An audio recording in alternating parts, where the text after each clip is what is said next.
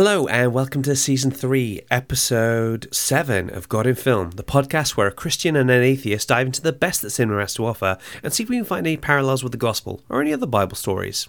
I'm writer and hot priest Giles Gough, And I'm filmmaker and wicked stepmother, Phil Coleman. and for the final episode of our special series on TV shows, we'll be looking at Phoebe Waller-Bridge's seminal comedy Fleabag. We'll look at the corrosive effects of purity culture on the 90s kids and beyond, and the practicalities of being a celibate virgin on the dating scene well into your 30s. Now, whilst it is a clean podcast, we're going to be talking about some adult content from the offset. So maybe wait till the kid's in bed, and whatever you do, don't listen to this episode with your mum. It's just going to be too weird. so, Phil, you've just watched Fleabag for the first time. What did you think of it? It's devastating and beautiful, and I had to take a break at one point. it was just, it's just, it's so well written and so, so human. There's so much humour in there, but also it's just there just to sort of hide how horrible and lonely life can be sometimes in certain situations. I just think it's absolutely brilliant. You can see why Phoebe Waller-Bridge is as like sort of renowned as she is now for everything that she does. Like you know, with writing like Killing Eve and that, and she even had a hand in writing the latest Bond film, didn't she? So she's and she, Yeah. you can you can see how she's like ballooned in stardom because she's incredible. Yeah, Phoebe Waller-Bridge is my absolute hero. I think she's fantastic. I've seen some of her other stuff, and they are they're they're brilliant. I watched Crashing; that was great. There's nothing quite like Fleabag, though. I think I agree with that. This is something else entirely, unlike anything I've ever seen. Absolutely. So now let's kick off for the last time this season with Phil's facts. Yay! But also kind of like, oh. so, um, Fleabag is a British comedy drama series created and written by Phoebe Waller Bridge, based on her one woman show first performed in 2013. Claire and Martin are the only members of Fleabag's immediate family whose names are actually spoken in scene. Fleabag, her dad, and her godmother are never addressed by their names on screen. Several prominent supporting characters, including the bank manager and the priest, are also never named on screen. part of that comes down to the fact that it's so strongly within the female gaze the fact that characters some male characters just don't ever get a name there's there's mm. one guy who she meets on the bus who she thinks looks a bit like a, a rat so he is literally credited as bus rodent i kid you not and oh, He's such an awkward character as well. well, what what's interesting about it is that if you look in in sort of mainstream cinema and mainstream TV, there are plenty of female characters that never ever get a name, just Yeah. girl in bar or stuff like that. So the one of the fun things about Fleabag is the way that it flips that trope and has it and makes the male characters fairly two dimensional in a lot of cases. The reason the mm-hmm. priest sticks out quite so so much is that he's uh, he's not two dimensional, and he's he's Fleabag's equal in in every way. And plus, as well, it's Andrew Scott. I just don't ever feel like I should be mad when he's on screen. You know what I mean? He's brilliant in everything that he does. so the name Fleabag, the nickname of the central character, is actually also the nickname given to actress Phoebe Waller-Bridge by her family. And I think that's kind of a mean nickname, really.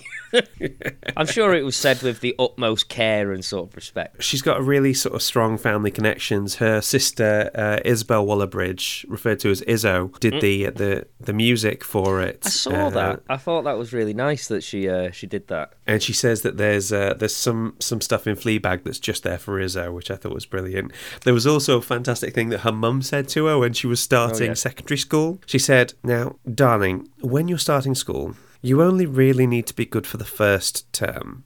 And then once the teachers have got it in their minds that you're one of the good kids, you can pretty much do whatever you want. oh, that's that's actually quite you know true. something that really doesn't feel like it's that far from the truth in a lot of No, ways. really, really is not. I can, Oh, can dear. confirm. Fair play, Yeah. fair play. In December 2019, former US President Barack Obama included Fleabag Season 2 on his annual list of his favourite books, movies, and music of the year, as a subsection under films of TV shows that I considered as powerful as movies. During the first season, in the show's pilot episode, President Obama actually had a highly memorable comic and inappropriate cameo. cameo. Fleabag watches archive footage of one of his speeches on her laptop, which inspires her to have a private moment with herself, which in turn causes her boyfriend Harry to storm out of the apartment.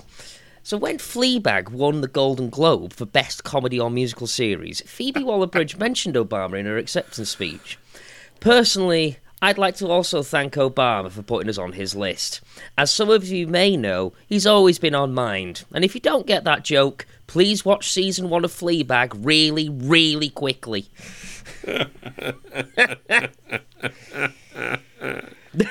yeah. Uh, the priest is the only character in Fleabag to actually ever notice when Fleabag is breaking the fourth wall. And f- last but not least, Phoebe Waller-Bridge actually once auditioned for Downton Abbey uh, in 2010 and delivered what she felt was a heartfelt performance, but the producers thought she was too funny for the series, so she didn't get the part. Which, uh, yeah, I can see it. To be honest, I can see that. Do you know what? She's built like a 1920s flapper girl, though, isn't she? You know, Yeah. so she would have absolutely fit into that time period. I think that's quite good because if you think about it, if she'd been on Downton, she would have probably been too busy to write Fleabag. You know, Well, this is it. And if she hadn't written Fleabag, would we still know Phoebe Waller-Bridge in the same way? the funny thing is, to an extent, she's she's almost t- done a bit of a Tom Cruise, where she's the same character in every every film. When she's in Broadchurch playing the uh, the solicitor, Oh, yeah. she's she's in that. She's fantastic as well. Yeah, she's- same same made me laugh same that one. characteristics. You know, the fact that she can go from that to and still be ostensibly the same same person when she's playing a droid in in the uh, Han Solo uh, I, I, movie. I, read, I read another fact about that where basically they asked her she'd never heard of a droid, like whatever a droid was. She'd never watched a Star Wars film before she actually um, auditioned for that. And um, they said they basically said to her she just did it as a normal self. She didn't know what a droid was. And then they tried. They asked her to do it a bit more droidy next time. She was like, I don't know what that means.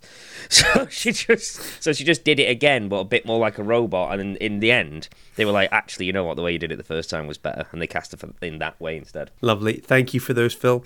Now, I can normally sort of pick out like academics or people who work in a, the in a particular area or something, but for this particular show, I just had to grab a super fan. So I'm mm-hmm. gonna tell you, I'm gonna introduce you to my friend Emma, and she's gonna tell you all about how much she loves Fleabag.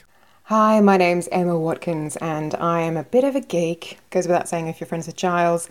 I've studied media studies, and I'm a communication and change professional with more than 20 years' experience. So, very fun at parties. You are very fun at parties, though. That's what at you're actually lowballing that, you know. Yeah.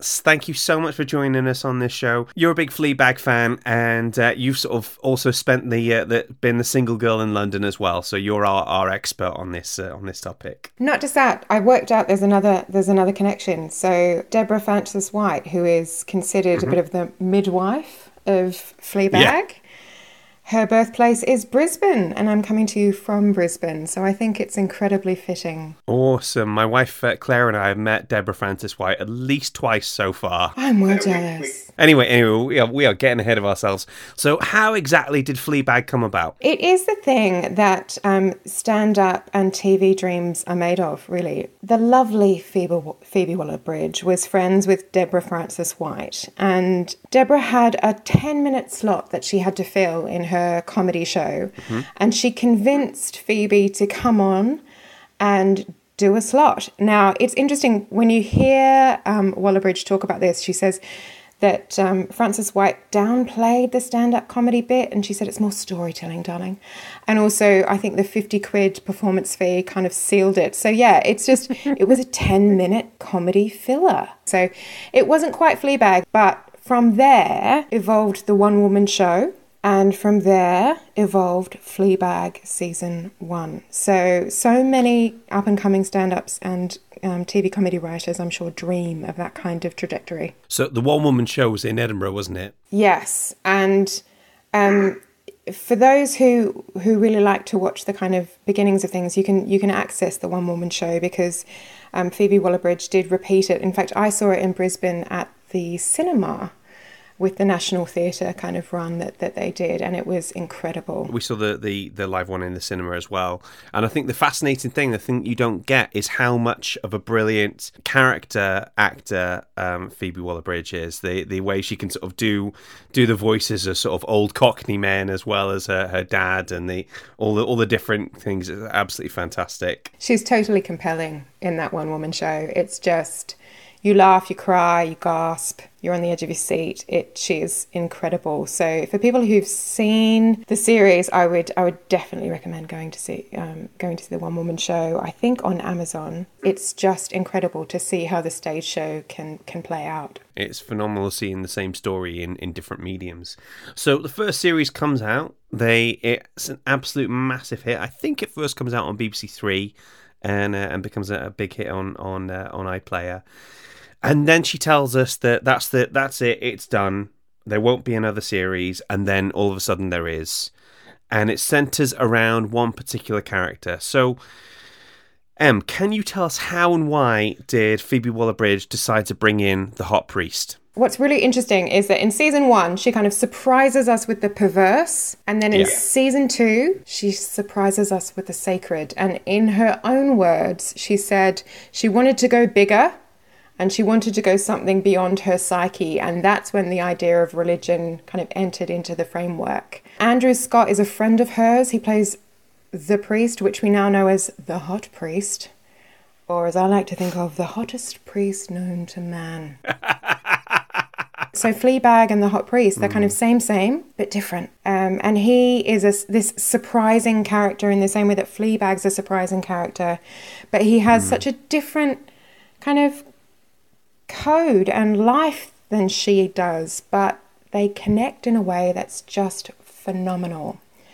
And um, uh, I have to say, thanks to, to some research I've done, Digital Spy, this is a quote from, um, from that. Fleabag's relationship with the camera and the viewer was to be mirrored by the priest's relationship with God, because both characters constantly feel like they're being watched by a presence they want to explain themselves to. And when I read that, I was like, oh, that makes so much sense now.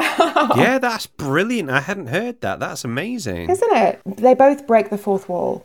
They have this habit mm-hmm. of doing that. And, and, and the hot priest actually calls Fleabag on it, which is really mm-hmm. a very special moment in the series because it's almost like she's seen for the very first time. And it's just, just lovely. So, Emma, what would you say are some of the predecessors for Fleabag? Okay.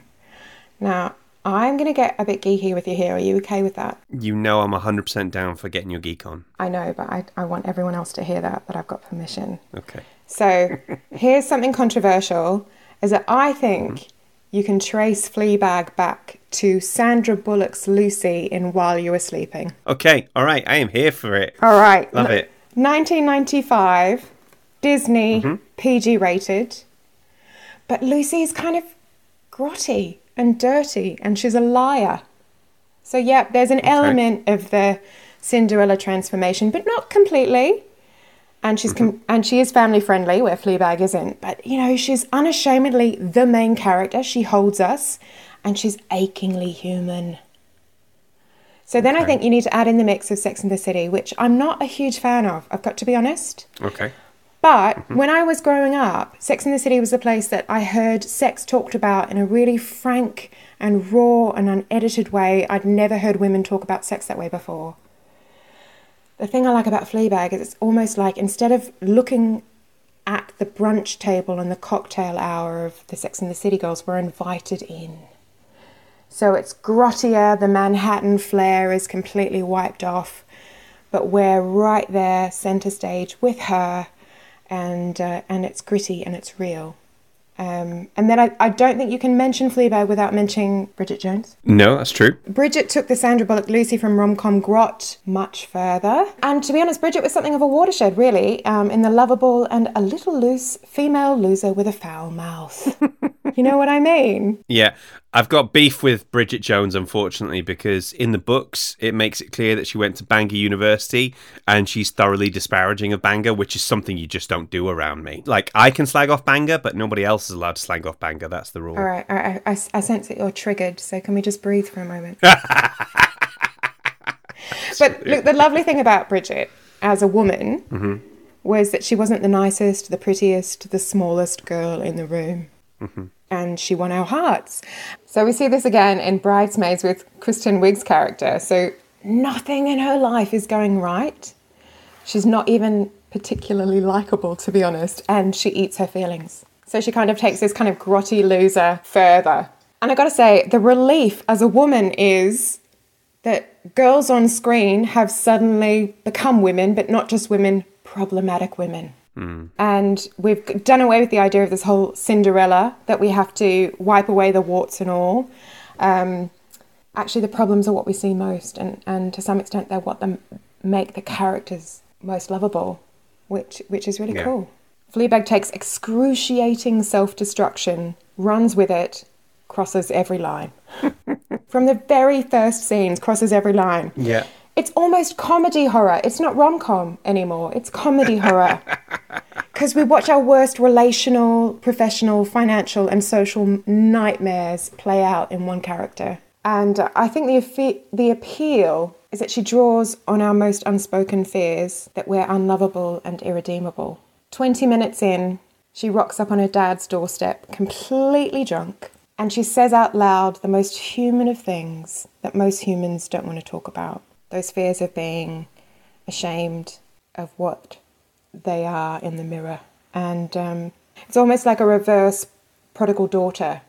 She turns up at the doorstep hoping to find this acceptance, and actually, what does her dad say? I'll call you a cab. I'll call you Don't go cab, upstairs. The thing that I think Fleabag's left us with is this idea less of the anti hero, which we got to know very much in the 90s and the noughties, and more the messy heroine. She's more nuanced than Bridget Jones, grittier, wittier, and more vulnerable than any of her American counterparts. Yeah, listen, Em, thank you so much. It's really lovely to talk to somebody who is as passionate about this show as I am and uh, who can see it from so many different sides I'm missing. Oh, it's been a pleasure. Thanks, Charles. So, Phil, that was Emma. What do you think? Well, the commitment for her to beam in all the way from Brisbane was uh, rather nice, you know. And uh, I think my favourite thing about that is where she compared the priest and Fleabag in the way that they both talk to entities, like whether it be the audience or God, that other people can't see. Absolutely. I, I just think Yeah. that's that that just blew my mind. I was just like, oh my god, obviously. Do you know what I mean? Like I was like, that's why they're so similar. Awesome sauce. Now, for the final time for this season, it is time for Finding the Faith in the Film. da, da, da, da, da, da, da. There we go. I can't help it. It's like a Pavlovian response. and uh, that voice you heard there, listeners, is of course the wonderful Claire Gough, who Hello. is going to be joining us for this episode. Claire, you've been a fan of Fleabag pretty much since as long as I have, haven't you? Yes, love it. I want to be her a little bit, but also not because she's super messed up. So let's get cracking. We're gonna set out our, our stall from the start. So both series of Fleabag mean a lot to me. I got my first uh, published article on Media Magazine by writing about Fleabag and the female gaze, and that first series is a masterpiece all of its own. But for this episode. We'll be looking at the second series, or the New Testament as I like to call it. Uh, the representation of the priest and his struggle between his love for God and his love for Fleabag was absolutely amazing. In all my years of watching film and TV, I don't think I've ever felt quite so seen as that. I know I've mentioned this before, but I didn't realise before how great an actress Phoebe Waller-Bridge is. But I already knew how great an actor Andrew Scott is. When I knew, when I realised he was in the second season, I was just like, yes, this is going to be wonderful. I can't wait. You know, it was just, oh, Let's start with the easy stuff. Do you remember in episode two of the second season when he gives her a Bible with the verses marked? Mm, I've seen that. So, whether we like it or not, we as Christians have to tell people about Jesus. I mean, he was really clear about that. In Matthew 28 19 to 20, he says, Therefore, go and make disciples of all nations, baptizing them in the name of the Father, and the Son, and the Holy Spirit, and teaching them to obey everything I have commanded you. What I think he should have added was, no matter how awkward it feels, because sometimes it's really, really awkward. it is so hard talking to people about God, especially when you're a teenager. It's even harder when the person clearly needs Jesus and they're carrying a pain that is so profound that nothing will heal it. That awkward exchange when he hands her a Bible with verses marked is something that I think a lot of Christians can mm. relate to. like sometimes you know you need to do it, and you, you know that the person will probably appreciate the conversation, but it also makes you want to shrivel up and die a little bit. Yeah, Yeah. Also, because there's the risk that, put bluntly, they won't want to be friends with you anymore. Yeah, You know? yeah, yeah. I, I, I wish I wish I knew how to relate. I, I mean, I guess the only way I can relate is if I've watched maybe an obscure television show and I'm like, but you really should watch it. It's so good. You'll it'll really benefit you. You know, you'll, Yeah. you'll, you'll relate to this character, and everyone's just like, yeah, yeah. Maybe if I've got time, you know. And I'm just like, Yeah, no, no, no. You'll quite a watch it right now. You know. Just, It is quite a lot like that. It's like you're a massive fan of this really niche thing and you just want to tell everyone about it and be like, oh, but you'll really like it, I promise. And they're Yeah, really is that lukewarm good? and it's the worst thing. yeah. Yeah. So, that is the easy stuff out of the way. oh, good. Now, let's get on to the topic that we're all here to talk about celibacy. Oh, wow, Yes. wow. oh my. okay. Yeah. Now, as we've talked about in the past, celibacy, as defined as not having sex outside of marriage, is a part of being a Christian. And when you're a teenager, it's a big part. Hell, when you're at uni and everyone is doing it, when you're in your 20s and all your friends are getting married, or when you're in your 30s and you're fairly convinced you might just die alone, it's still an incredibly big deal. I think it gets a bigger deal the longer it goes without you doing it. Definitely. yeah. I just don't know how to relate to that because I have never had a need for celibacy in my life. Um, And you are very much in the majority. I mean, I was going to say, even amongst Christians, there's plenty of Christians that, that have sex before getting married. And that can actually make you feel even more lonely in it because literally everyone around you is doing it. Almost everyone around you is doing it. So if you've Yeah. made that choice, you can feel very lonely in it. Absolutely, yeah. to be fair, in a lot of ways, even when you're not religious and you're doing that, you can feel very lonely as well Yeah. because nothing ever lasts. You know, it's it's it's one of those things. Maybe the- maybe there's a point to that, but um, you know. But anyway, But it is, it is very much an individual choice. Like I say, not all Christians choose to remain celibate before marriage. So it's like, I want to make very clear from the outset that we are in no way judging people for having sex because sex is super fun and it is. it is very much a personal, individual choice that you make for your own reasons. So yeah, just, just to make that clear. Obviously, celibacy is a big deal, and it's fair to say that the church, pretty much since time immemorial, has not made that any easier. We could look at the entirety of the way church leaders have treated young people since forever. But for the purposes of this episode, we're going to be talking about its effect on 90s kids like myself and noughties kids like my child bride here. I was born in 89, I'll have you know. I was born in 83, but I mean, you were a teenager in Yeah. that thing. That's yeah, what I yeah, mean. yeah. I still can't get used to child bride. She's not really a child bride, if that helps. There There is six years between us, and I was thoroughly into my 20s. It's okay, it's okay. Good. So, what I wanted to do was I wanted to talk about a thing that some people might be familiar with, some people might, might not be, called purity culture. Purity culture is the name given to the culture that's developed around teaching no sex before marriage. And as with so many things in life, the people that tend to do this the boldest and the brashest are the Americans. And obviously, there was there- there's been lots of teaching on this subject by sort of church leaders and in particular youth leaders, because this is the sort of thing that, that gets talked a lot more about in youth groups than with mm. adults, I would have said. yeah, definitely. Yeah, yeah. And in 1997, there was a book that came out written by a guy called Joshua Harris called I Kissed Dating Goodbye. Sorry. Save the vomit, sounds for later, okay? That- that- uh, And- yeah, that's that's minging. The book warned that dating could cause irreparable emotional damage, and the solution was to embrace courtship, where couples pursue friendship before romance, and parents are given permission to offer advice and help guide the relationship. Harris also advocated for strict boundaries within this no kissing, no holding hands, no being alone together before you tie the knot. Perhaps most famously, he recommended only beginning a relationship with someone if you could picture yourself marrying them in the near future. Now, I don't think I even need to bother explaining why this became something of a problem. He was homeschooled. I am shocked to find that out. Shocked. Apparently, he became a church leader before he even ever attended a seminary. So Oh he's, he was a bit of a sort of evangelical wonderkid, you know. He was he was a bit too fantastic for, for his own good. So he didn't become a party organizer then, because I feel like he's absolutely no fun at parties. Not a fan of, of Spin the Bottle. Well, this is yeah, Do you know what? I know I'm happily married and everything, but oh gosh, I miss spin the bottle. We So- can we can have it at our next party if you like. I Dylan. what, I don't. it was a right pain after a bit. You're just like, oh, don't make me do stuff. I just want a bevy. See, I always avoided spin the bottle because I didn't have my first kiss until I was 19, and I didn't want my first kiss to be over a game of spin the bottle. Oh, okay. It has to be stated in this area that I'm a total slut. I a little bit. For a celibate virgin for many years, you were such a slut. I can't talk to you about my previous sexual history. I It's just- all right. You already told me all the good stuff. You know, I, I Oh, wrote well, it all down in my dream journal. You know, Phil told me a very interesting thing today. I had never heard of this particular thing. I learned a new word.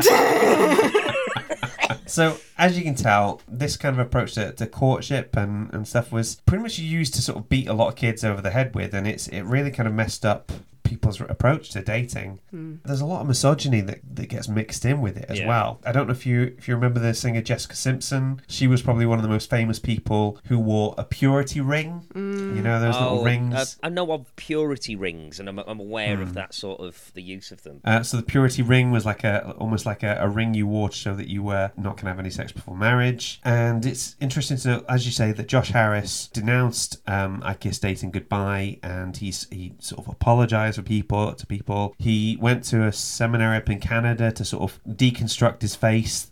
wow, that sounds painful. Let me um, Take another run at that one, let me take another one. I uh, I think I That's think one we'll hell this of a seminary.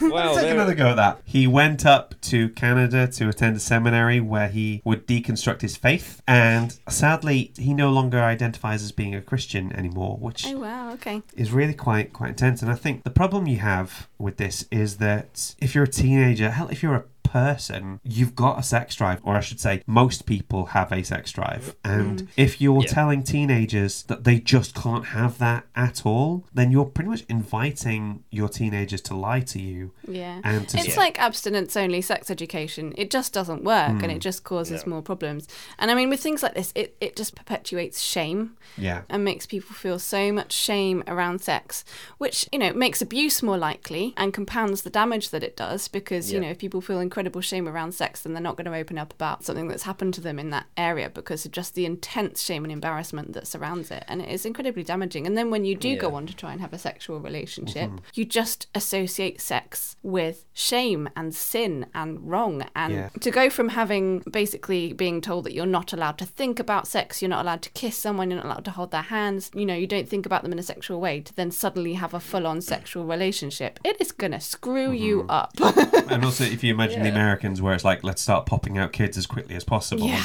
I find it all very frightening because, like, it's uh, imagine the trauma, the mental trauma that it Well, causes have you to heard- either be like, get married right now and have sex, or never have sex until you're married because you'll die, or something like that. And it's just like, dude, like that's a lot for a developing Yeah. mind. You know what I yeah, mean? yeah. Have you So ever heard the paper metaphor No. or the, the chewing gum metaphor? Oh, so gross. So the thing that they would get you to do, I don't think I had this specifically, but I heard of it was you'd get a, a sheet of brown spanking white sheet of A4, and then what they what they'd get them to do is they'd crumple up the paper, you know, really sort of scrunch it into a ball, and then they would unfold it back out again, you know, and like flatten it down as much as possible. Th- Then they'd hold it up, and you'd still be able to see all the the crinkles and the creases. Yeah. And they'd say no matter how much you tried to sort of like flatten it out or, or to sort of iron out or anything, it was still was no longer perfect. I hate that. I yeah, hate it's that. gross. That's- It's gross. And and another one that I've heard is that you know someone that has uh, lost their virginity is like a piece of chewing gum that's already been chewed. Isn't I- that nasty? I think I, I think I hate that more because it's just vulgar. and Yeah.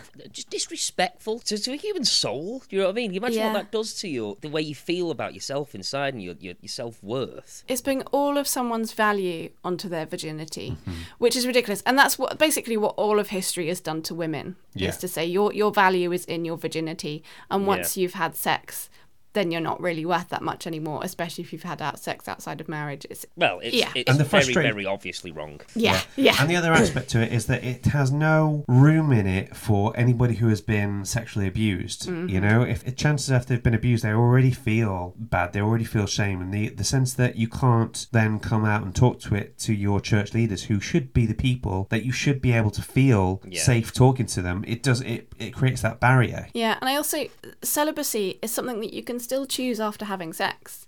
Like we see Fleabag do in season two. She's she's choosing to to abstain for her own well being. She's she's not doing that anymore in her own words. That little bit where Um, she doesn't. No, I don't do that anymore. And the sister goes, "Really?" Yeah. Yeah. really? Are you ill? and that choice is just as valid as someone choosing not to have sex, you Yeah. know, who who has never done it. That's just as valid. You're not ruined after you've done it once, like a lot of Christians would have you believe. I read a book about this from a girl who was well, she thought she had sex, but actually it was it was rape. She was coerced. She just didn't appreciate it until a lot later.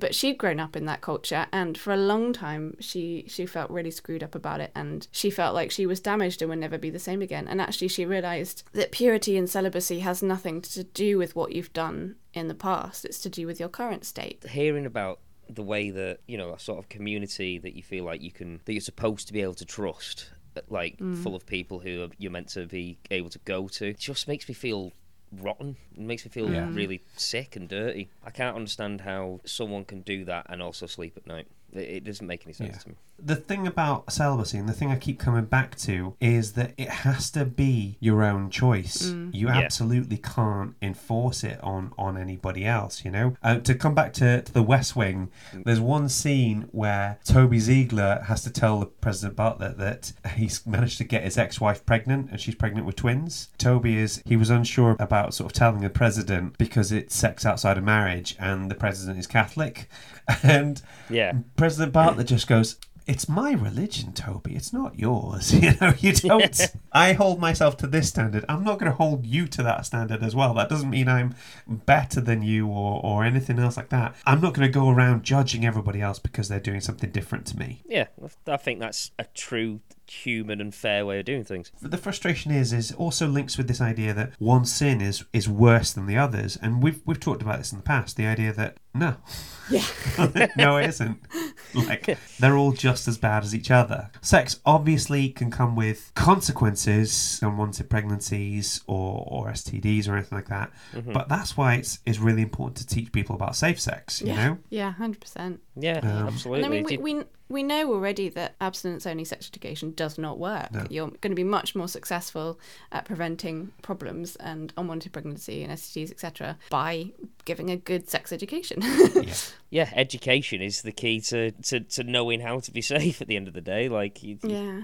If you just say don't do it then people are going to be like you can't tell what to do Yeah. you know what i mean There was one book I read as a, as a teenager, which was called "Sexy but True Love Waits" uh, by John Bicknell. It was actually it was really helpful. It was it was really fun. Managed to take the whole topic and deal with it with a fantastic sense of humor. You know, he was saying like church leaders get really twitchy about trying to guide young people through what's acceptable and what isn't. They might say something about how you're not meant to touch a girl upstairs in the upstairs area. You're definitely not meant to touch her in the in the downstairs area. So what? Kids are going to end up thinking that they can only make out if they're on the stairs. You know? that's quite good i like that It had this whole section devoted to how to hide those unwanted erections, which was hilarious as well. I mean, and super helpful for a teenage boy. and it did. It came with like a little sort of like credit card on the on the front of it, not not an actual like a credit card style card Yeah. with sexy but true love waits, which you could keep in your wallet. It's like the purity ring, but obviously you're keeping it in your wallet, so it's a it's a reminder for yourself, but it's not necessarily for everybody else. You know. That is Anyway. Adorable. that sounds a lot nicer It was. It was very British, you know. to bring it back to Fleabag, because that's what we did name the episode. Yes. About we're going to talk about the scene in the confessional. She's turned up at his church late at night. He's busy listening to Jennifer Lopez, Jenny from the Block. You know, he's trying to chill out, and she turns up. They get to talking, and he convinces her to go into the confessional. And it's at that point where she starts to really open up to him. And when it looks like she's completely sort of broken, he says, "Kneel." And then the next shot, it's all about the camera angles and the the, the sort of the uh, the music there because he pulls the, the sort of the curtain back, low angle, making him look super powerful, and then the oh of the of the music. Yeah, I mean, this scene is problematic in a lot of ways. But still, when he says that word kneel, it does do a little something to me. I've got to be honest. it's Andrew Scott after all. Give me a break. Yeah, Class, do you want to talk us through a bit more? Because I knew that was something that was on your mind. Yeah, yeah. So this scene made me quite uncomfortable. He gets her to to really open up. She's in a very vulnerably vulnerable place emotionally. She goes to the church looking for some kind of support, or even just just to go and pray or something like that. And she actually opens up to him in the confessional, and it's a massive deal. And she's not even really looking for anything from him apart from maybe some emotional support. And he completely takes advantage of her. I feel in that moment. Yeah. Um, and uh, I found I found quite a good quote from the Religion News Service, which sounds very serious. um, but there's an article in there that says his sin is not just a violation of celibacy; it's a professional violation. Better if he had picked up a stranger in a singles bar, because professionals deal with vulnerable people and should not exploit them. And often these professionals are the first people to listen and show kindness to the person in need, who then might respond with infatuation or love. And if the professional allows the relationship to become sexual, it can be catastrophic. And true love means placing the other person ahead of yourself. If you can't keep your pants on, you shouldn't be in this line of work. Mm. And like, I, you know, I I really love the character, but what she needed in that moment was a priest, not someone that was gonna try and have sex with her. Just that particular scene that made me feel like he stepped over a, a bit of a boundary because, you know, that is a pro- pro- profession, and we know that it has not been historically, but that is a profession that should be completely reliable in these moments, and, and that person should be able to have really strict boundaries in place because of the nature of the work they do. And so if someone's being emotionally vulnerable, you need to know how to keep your pants on.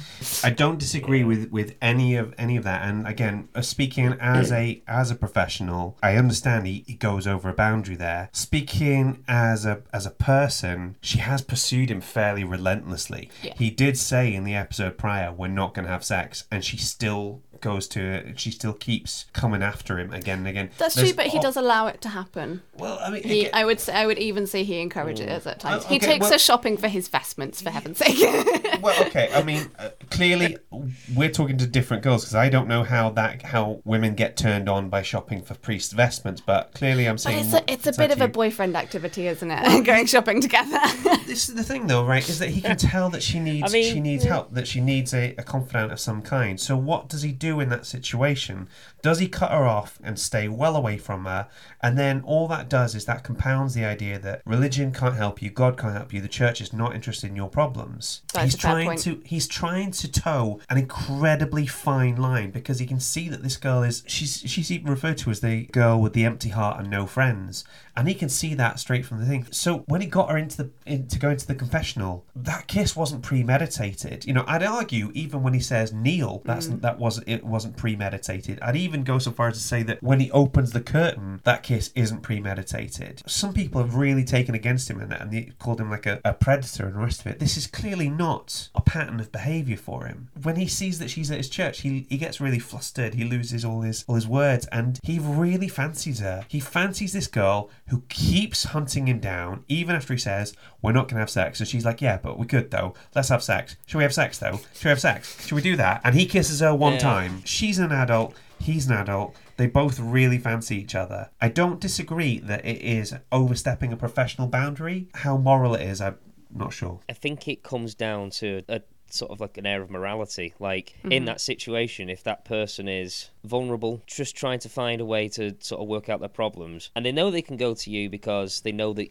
you care about them, I think it just comes down to a d- despite whether I'm a priest or not, should I really be doing this? And I think that's the Mm. main argument is that morally it, it wasn't the right thing to do. Yeah. At No, the same I- time, it shows he's also a human being who Yes. whose impulses can get the better of him. It, it, it doesn't re- it doesn't excuse it. It's it's simply just the reason. That doesn't mean that any every impulse should be acted on and is excusable. I'm not saying Yeah. that for a second. I'm just in the context of that particular scene. It's sort of almost like a tipping point, like a boiling over point. Like I Yeah, see, I think I see. He's just doing his best. He's doing his best He not does- to. He's, he's sort of seeing Fleabag at that point in like sort of almost as two people, as the person who mm. fancies her, mm-hmm. and also as the priest and it's like two hmm. opposites sort of just battling off each other. Absolutely. And he does stop it. It is a kiss. It does last longer than it should have done. Yes, I mean when the painting falls down, which is awesome. I love the fact that they've by that point they've they've codified the, the a painting falling off a wall as God being angry. I thought that was a, a just an inspired piece of writing. yeah. I like the bit where they're sharing the G and T's together, and the painting falls off the wall. It goes, "I love it when he does that," you know. Yes. Yeah, definitely. And this is what I want to say. Like, despite the fact that in in that confessional scene, I, I feel like he really oversteps a mark. I still really like him as a character. He's a really refreshing representation of Christianity, and it reminded me a little bit of the series Rev. Uh, I don't know if you saw any of that. It I've seen BBC, Rev. I think. Rev is excellent. Yeah, and another Olivia Colman appearance as well, um, and it ri- reminded me a little bit of that. It's it's it's someone who is imperfect. He swears, he drinks, he smokes, but also his faith is incredibly real to him and a, and a core part of him. And I think often Christians are portrayed as kind of really pious or old and stuffy, and it is nice to see a more down to earth representation, and especially with his relationship with God, and just the way he kind of talks about God and talks to God as if it is a friend and someone familiar with him, and that's much more representative of what being a Christian is really like, rather than the long-winded and really formal prayers. Definitely. I think when it came to comes to celibacy, I wanted to talk a little bit about sort of my story, my kind of dealings with this stuff. And, you know, I wanted to be incredibly explicitly clear that I'm not preaching right now. This is not me saying I did this and I expect everybody else to, to do that. Other people are in different positions with different situations, and I, I fully respect that. But this is my story. Sure. So, do you remember we were talking about churches that are a bit like cults? Vividly. Yeah, yeah, yeah. This was this was that thing. So I came from a church where the senior leader had a policy of splitting up relationships of anyone under 18. And to be honest, I think she would have done over 18s as well if she could. So my awkward hesitant relationship with my first girlfriend was broken up because the girl's parents were pressuring her to dump me and I was 14 at the time and I had about the same level of sexual threat as the average koala. I was a good kid, you know. We would have ultimately ultimately broken up pretty soon under our own steam, but they absolutely did not need to interfere. I've got so many issues with that. So, like, I was a late developer when it came to dating. That is to say that whilst I was into girls since I was 10, girls would not touch me with a 10 foot barge pole. So, the whole celibacy thing was actually a pretty good cover for the fact that I was kind of rubbish with girls. Do you remember what I said about it's like saying, oh, I'm sorry, I'd love to have sex, but I can't because I've got a note from my deity? It's like having a doctor's note. Oh, so great. I've got a lot of time for that. That's really funny. in terms of what celibacy meant to me, I think it's easier to not do a bad thing that you've never done before. Hmm. Like, I'm pretty sure, Phil, that you've never uh, committed any electoral fraud. Not that I'm aware of or So, as consciously so, like, done. it's easier to stop yourself from committing electoral fraud in the future if you've never I done it in the first place. Well, yeah. So that was the same thing for me when it came to celibacy. You know, I was I'd never had sex, so it was one of the easiest options of things to, to not do, if you like, you know? Yeah. I always felt that if you were going to be a Christian, you needed to show the world that you were different in some way or other. So at uni, in a culture where virtually everything is permissible, being celibate felt like a radical act. Do you know what I mean? You know what? I see that. I do respect that. I think that's an interesting way to separate yourself from other people and, and, a, and a, an admirable one. So we've talked in the past about how if you love someone, you're willing to give things up for them. Mm-hmm. Now, considering that some people feel called to give up their creature comforts and become missionaries, or in the Old Testament where Jewish men would have to get circumcised as a sign of their devotion to God, whew, I kind of felt like I was getting off light on this issue. Do you know what I mean? I want to. I want to keep all my bits, all my pieces. You know what I mean? I I feel like the Lord sort of brought me into this world with all the parts that I would be needing, you know? yeah. I don't want to cut Yeah. anything off. Thank you. No, no, no. Yeah. Let's, let's So- people that where it's meant to be, shall we? Don't don't touch my willy. Please, no one. Just just stop. Weird, because please touch my willy is is Phil's normal chat up line. Yeah. Hello. Hiya! Oh God. Hiya, love. You're dead nice. I can't even do that. Anyway, there was a weird side effect to this, though, and I don't know, Clash, I don't know if you came across anything like this, but mm. when I would meet a girl who was attractive, interesting, and a Christian, your brain would go into overdrive. Marry them, marry them now, marry, them, now. Yeah. You know, Do it now, quick. I'd be, I'd, Secure I'd be them. sort of like, I'd be sort of going, oh, she's cool and she's interesting, and we could share lifts to church and stuff in the morning, and, and all this stuff would be buzzing through your head. Actually, it's very stressful because I'd actually forgotten about this, which is really nice and relaxing. um, but before you get married as a Christian, like if you're getting a little bit desperate, like you know, as soon as you walk into like a Christian event or a new church, you're scanning the room Yes. for any potential marriage material, One and it's, hundred percent. it's embarrassing, frankly. I, don't- I mean, that doesn't sound too dissimilar from from sort of secular life. You know what I mean? Like, Yes. Yeah, yeah. The difference being is that your dating pool is a pool and ours is a puddle. You know? Yes, it's true. It is Yeah, okay, tiny. The depressing thing is, right, is that statistically there are more women in church than there are guys. So that means you should be doing pretty well in this area if you're a single hmm, Christian hmm. bloke in a church. So when you're not, when you're in a church where it's got like loads of good, attractive looking Christian girls and none of them are interested in you, mate, that is a that is a blow to the self esteem like On, uh, nobody's on the other hand, when you're a Christian woman, there are literally not enough men to go around. so it is entirely reasonable that you might just end up alone Yeah. because there aren't enough. Yeah. Oh. That is a terrifying prospect. Yeah, well, I mean, I got to 32 and still I was still a single celibate virgin, and you you were not. So you were know. being saved for me. Yes, yes, yeah. Well, the the, the flip side oh, to you it guys as are adorable. I really like you. The flip side to it as well was that sooner or later in a conversation, celibacy would come up with non-Christian girls, and I can't help but feel that some of them sort of took it like a challenge. Um. and i in a way, because you weren't going straight into marriage mode when you when you sort of talk to these girls, you got to relax around them more than you would the girls at church. So Yeah. ironically, you'd end up getting closer to them, and this would happen to me time and time and time and time again. And because you weren't trying to get in their pants. They al- also felt safer around you. As a result, you ended up becoming a lot more emotionally and let's be honest, physically intimate with people you didn't have a chance with because your USP, your no sex before marriage, didn't mean anything to Christian girls because that was the standard for them. Okay, yeah. So it was really tricky. I mean, we've we've talked about being equally yoked in the past, which for my purposes meant not dating anyone who wasn't a Christian. That was always an important thing. But when I was 19, I fell very much in love with someone who wasn't a Christian. That young woman was there for me when my parents were getting divorced. Yeah. You know what that's like. It's that you're you're an absolute wreck. You're an absolute mess. You know. Yeah. It's, And it's, it's horrible. it sucks whatever whatever time that happens when you're when you're 19 and you're just trying to figure out who you are as a person it it's tricky you know like she'd let me sleep on her floor and she didn't know what what to say to me so she'd just sort of try and ply me with gin to cheer me up you know and she An always, excellent idea. And it's not that's not a bad way of doing things to be fair, Yeah. you know. she always looked after me you know obviously we eventually broke up because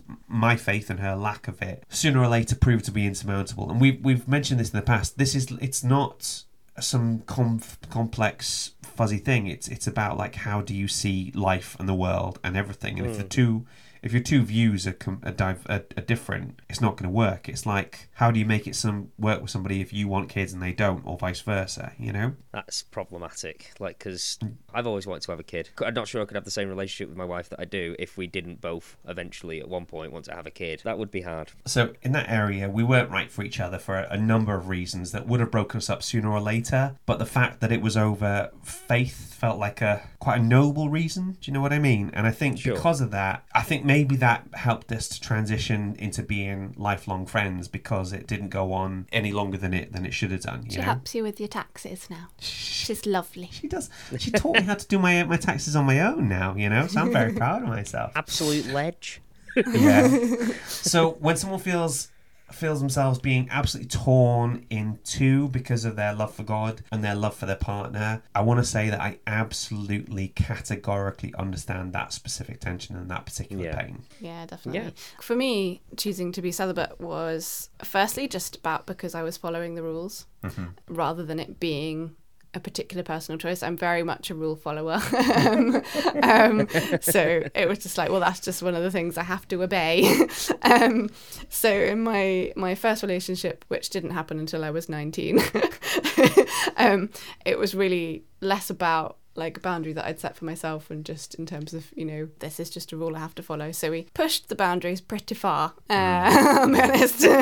um, but kind of after that relationship, I I gave it a lot more thought and and made it like a conscious choice of my own, you know, and like you know I had to had my own reasons and things, and these are reasons, and I kind of had in my head what my boundaries were, um, and how far far I was willing to go with someone before I got married. It's it's important to remember that it's it's a personal choice, and everyone has their own different boundaries. Yeah. This is the thing. You and I didn't break that rule, but we flipping bent it like nobody's. you know those memes you see where it'll say something like "How close I am to dropping out of university" or something, and you'll see like a car, and it's Ca- I can't. It's like one millimeter away from the wall.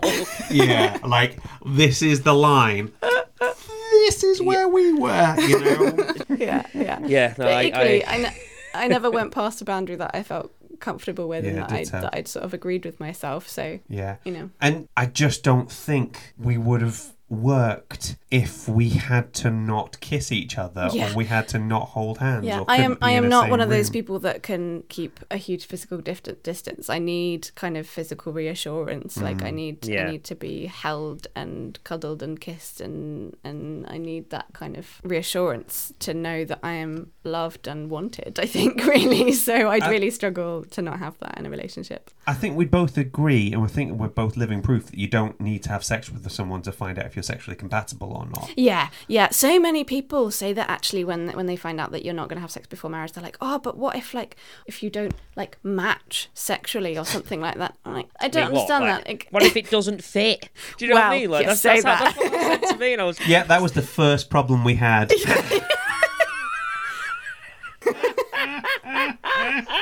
things I didn't need to ever know. so we eventually got there oh on like night five. It's fine. That's great. I'm so glad you guys got through that. Oh my god. Thanks. It was a uh, it was a tough time. but yeah, this, like literally, this is this is the barriers you have to overcome when you've never done it before. Yeah.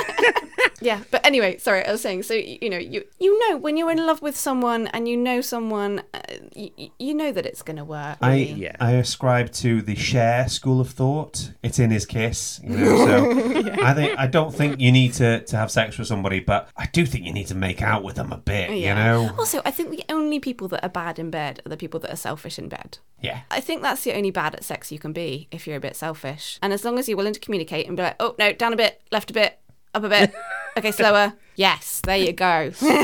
Well, I Well, well what- done. yeah, high five, you know. what I lacked in ex- in experience, I made up for in raw enthusiasm. Oh, 100%. Enthusiasm.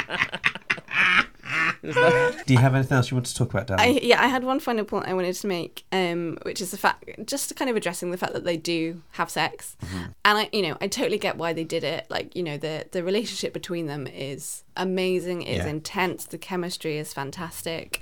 In some ways, I would have preferred it if they'd not slept together, because often in TV and film, in most stories, people end up having sex even when they say they won't. Like, people always end up cheating on their wives and girlfriends and boyfriends and husbands, and I, I know that a lot of people have affairs, but I still I don't find it especially convincing. It's, it's like it's portrayed as inevitable when two Yeah. people are attracted to each other that they're going to have sex, and it is possible to hold boundaries and make a choice not to cross them. And sometimes it's shown as if it's not a choice that people can't help themselves. And I mm. think that plays into rape culture a little bit that sexual desires are in some way uncontrollable. Yeah. you know that whole kind of leading a man on thing it's like it, it's not as if he can't control what he does with his penis. Yeah. i've never understood when people describe it as an accident when they sleep together. Like well, did you fall over and land inside her accidentally? Like I, I'm, uh, I'm sorry, I tripped and I fell into her. I didn't mean it. yeah like it's not an accident. There are a there are a lot of Yeah, there are a lot of points between kissing someone and having sex where you can make a choice to stop. It's beyond that. It goes goes earlier than that. My friend, um, do you know what? I'm not going to say his name because there's certain things. You, Yeah. yeah. His wife cheated on him. Uh, They got married. He was he was 21. She was she was 19, and she cheated on him um, shortly after she graduated uni. And the phrase he used was, "There's a lot of of checkpoints between a hug that goes on too long."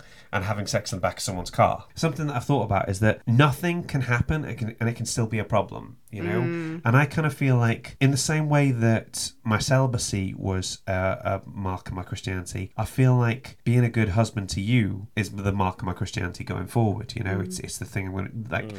being a good husband to you, being a good dad to Riley. That that's what people are going to measure me on. And there's those times where you don't you don't stop fancying other people. You don't stop liking it when other people. Other women show you attention, you know, of course, yeah. and you when you get the message from them, you get a little bit of a buzz, and it's just being able to kind of sit yourself down, and say, "Okay, come on now, I think how do you is- think this is going to end?" as a married man, there's a great satisfaction in being able to be, but no, I am married. I've committed myself to this woman, and, and that's a promise I've made, and that's something that I will uphold. Mm. There's something about that that just feels fulfilling and, and gratifying to me. I think it's a sign that I definitely have found the right person for one, Yeah. but also it's a sign of integrity. Well, you're never going to stop wanting to get off with somebody new. Yeah. yeah. So because this was the longest relationship I've ever been in, and because it's it, you had that sort of I really can't think of a better way of saying it, like a hunter mentality of sort of like meet someone, get to know them, get to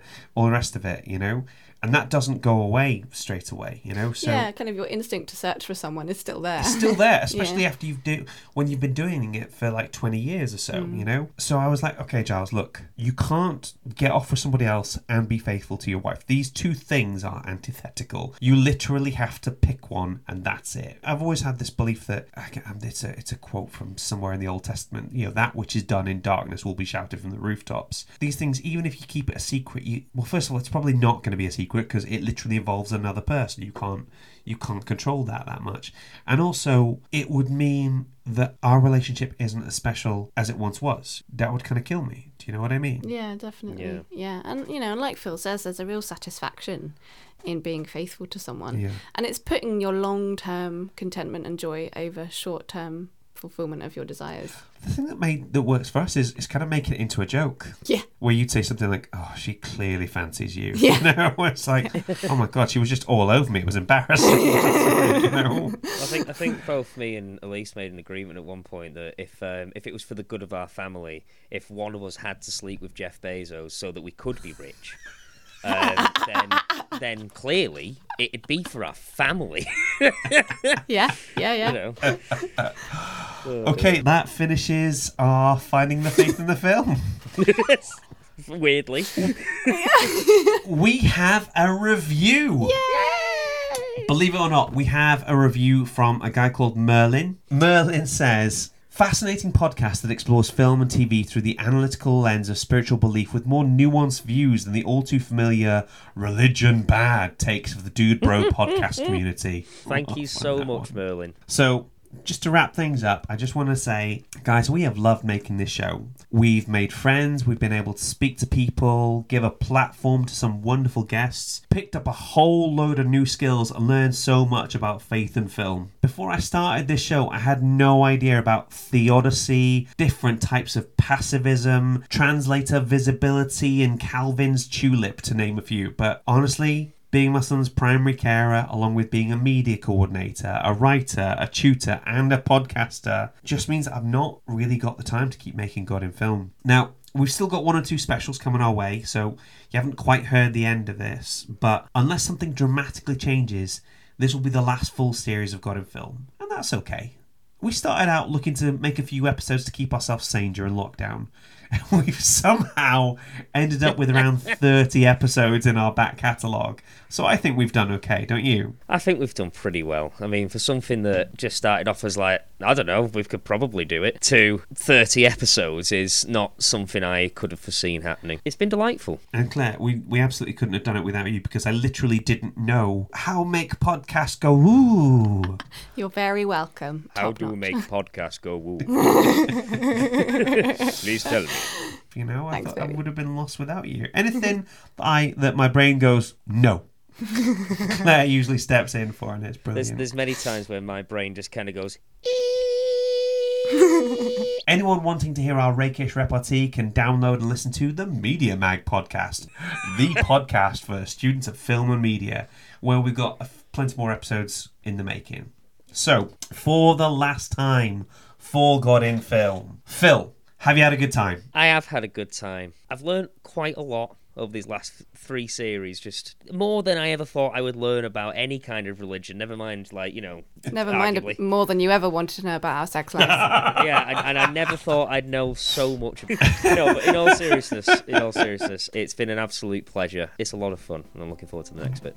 Awesome. Claire, have you had a good time? I've had such a good time. I love you guys. I love listening to you guys. And I've had a good time too. Ladies and gentlemen, thank you so much for listening. Bye.